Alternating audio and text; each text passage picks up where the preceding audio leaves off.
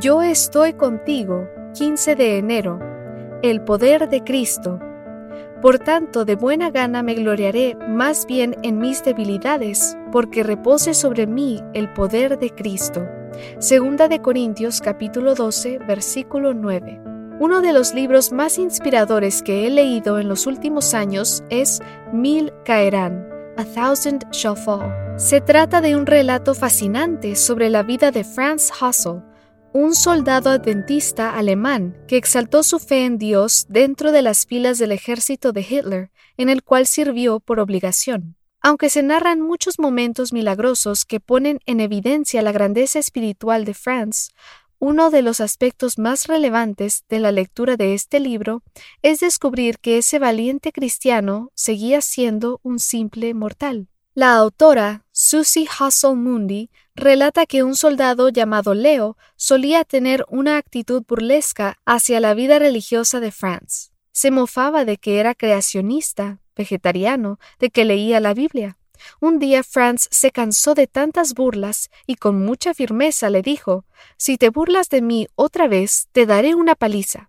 Leo no lo tomó en serio y Franz, con un poderoso golpe, lo dejó inconsciente, tirado en el suelo. Luego, con un aire triunfante, agregó Ahí tienes. Susie Hassel Mundi, que es la hija de Franz Hassel, pudo haber obviado este triste episodio de la vida de su padre, pero decidió compartirlo en su libro.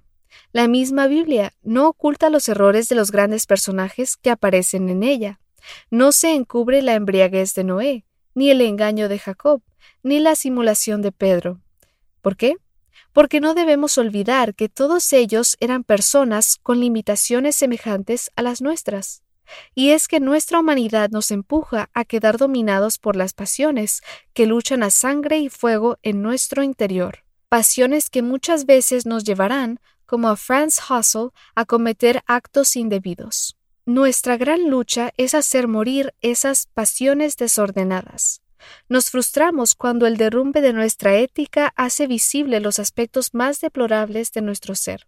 Para los que nos sentimos así, aquí está la promesa divina. Mi poder, dice Dios, se perfecciona en la debilidad.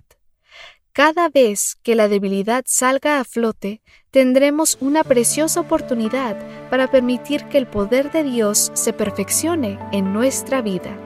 Así lo hizo Franz. ¿Lo haremos nosotros?